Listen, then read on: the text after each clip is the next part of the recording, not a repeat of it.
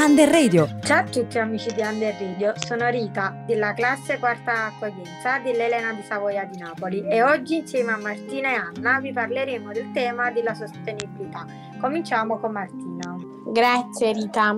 Secondo le nostre ricerche per la sostenibilità si intende la condizione di uno sviluppo in grado di assicurare il soddisfacimento dei bisogni della generazione presente, senza compromettere la possibilità delle generazioni future e di realizzare i propri bisogni. Abbiamo inoltre scoperto che esistono 3 condizioni di sostenibilità ambientale, economica e sociale che partecipano insieme alla definizione di benessere e progresso, per cui la sostenibilità è il processo di cambiamento in cui lo sfruttamento delle risorse, gli investimenti, lo sviluppo tecnologico e le modifiche istituzionali sono in sintonia e valorizzano il potenziale attuale e futuro per far fronte ai bisogni e alle aspirazioni dell'uomo.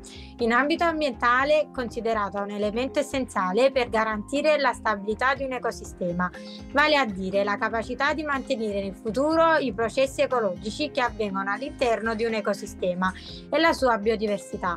In seguito il concetto di sostenibilità è stato allargato ad altri ambiti, in particolare alla sfera economica e sociale, fornendo una definizione più ampia. Ma non è finita qui. Anna, tu di cosa ci parli? Grazie Rita. Vivere in modo più sostenibile significa preservare il più possibile le risorse naturali disponibili e ridurre la propria impronta ecologica. L'impronta ecologica indica quanti ettari di bosco, terreni da pascolo, terreni coltivabili e mari siano necessari per rinnovare le risorse utilizzate e assorbire i rifiuti generati.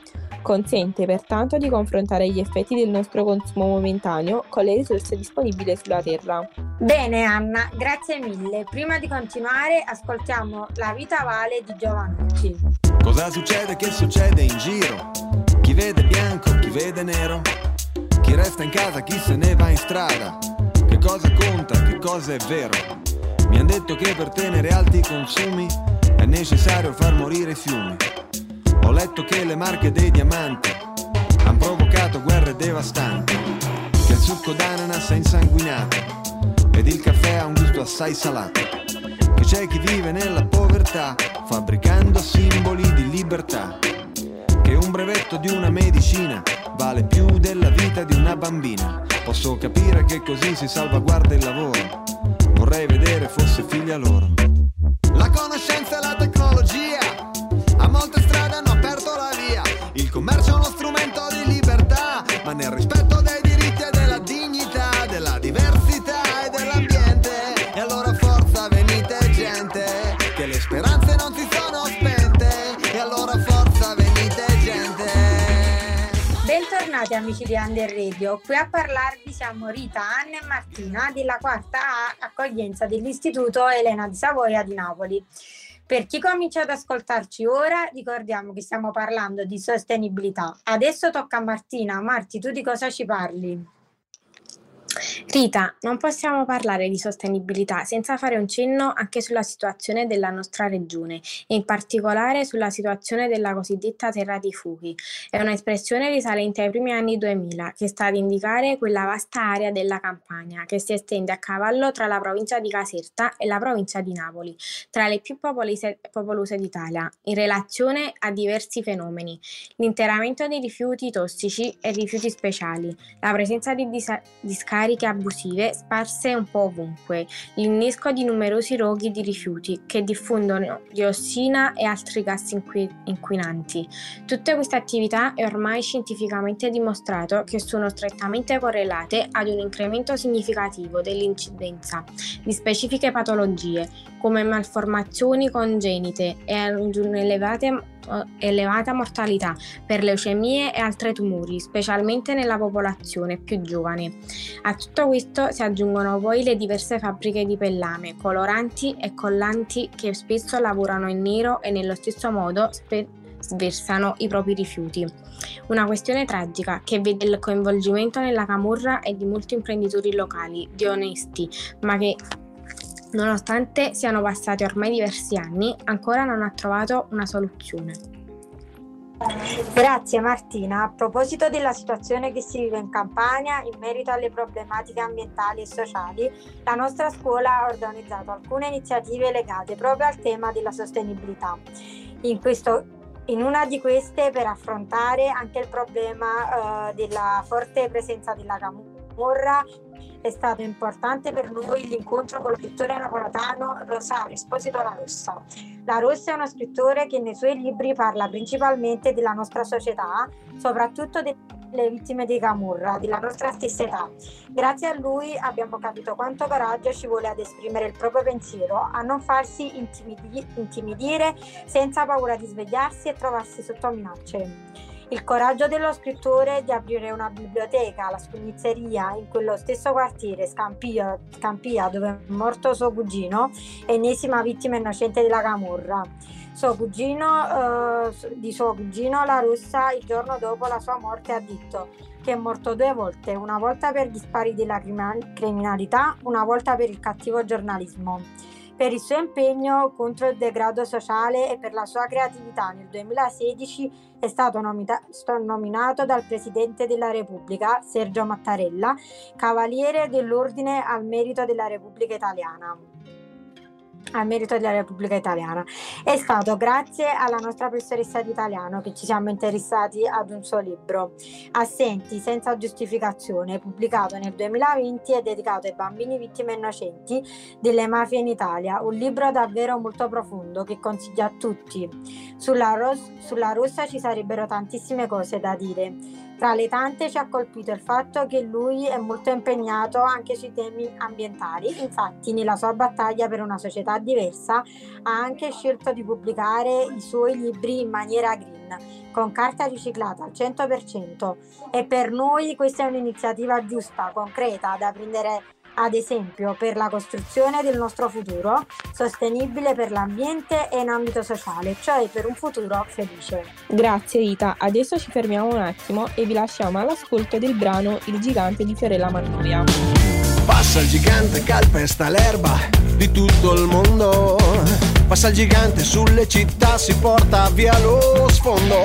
Passa il gigante, soffoca l'aria, all'acqua cambia colore. E ci rimane un cielo bucato sopra un mare da buttare. E finché il sole cerca la luna, l'uva diventa matura, l'erba profuma tagliata, incrociamo le dita. Tu come stai? Quale mondo vuoi? Io voglio un posto migliore. Tu dove stai? Di che pianeta sei? Questo ha bisogno d'amore. Eccoci di nuovo qui, la nostra rubrica sta per concludersi, ma prima condividiamo con voi alcune riflessioni sulla relazione tra sostenibilità e futuro. Sì, abbiamo capito che per un futuro migliore ci sarebbero molte iniziative da prendere, ad esempio ridurre il consumo energetico, acquistare prodotti green, mangiare a chilometro zero e stagionale, evitare la plastica monouso. Ognuno di noi può fare qualcosa, anche solo cambiando alcuni comportamenti nel nostro vivere quotidiano. Per fare qualche esempio, parlando di alimentazione, possiamo ridurre la quantità di carne rossa che consumiamo, visto che rispetto ad altri alimenti è molto più dannosa per l'ambiente. Possiamo scegliere di mangiare il cibo prodotto localmente e che quindi richiede meno trasporto e produce meno emissioni inquinanti. O ancora scegliere prodotti di stagione che non richiedono particolari trattamenti per la conservazione. Se pensiamo ai rifiuti e ai tanti sprechi, possiamo cominciare con stabilire un programma alimentare e ridurre la quantità di cibo che acquistiamo, controllando le scorte che abbiamo prima di preparare la lista della spesa, quindi comprando soltanto ciò di cui abbiamo veramente bisogno, utilizzando gli avanzi ancora buoni e abituandoci a gettare gli scarti nella raccolta dell'umido. Dobbiamo poi abituarci a non sprecare l'acqua, magari scegliendo di fare docce veloci, chiudendo il rubinetto quando laviamo i denti o i piatti, oppure usando la lavatrice solo quando è a pieno carico. Possiamo poi abituarci a ridurre la quantità di cose che buttiamo, facendo riparare quelle difettose piuttosto che comprare sempre di nuove, rammendando il vestito scucito o perché no riutilizzando anche mobili.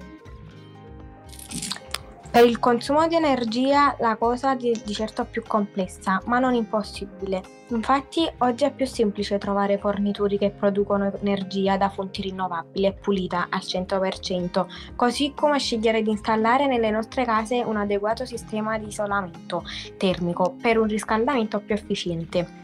Di certo più semplice è cambiare le nostre abitudini, come ad esempio scollegare i dispositivi elettrici quando non sono in uso, spegnere le luci quando non servono, utilizzare lampadine a LED anziché alogene, utilizzare dispositivi manuali anziché elettrici, usare una paletta e una scopa piuttosto che un aspirapolvere. Non dovrebbe essere un grandissimo sacrificio, no? E poi, quando ci spostiamo, preferiamo il trasporto pubblico, la bicicletta o andiamo a piedi. L'auto lasciamola per quando dobbiamo percorrere distanze più lunghe.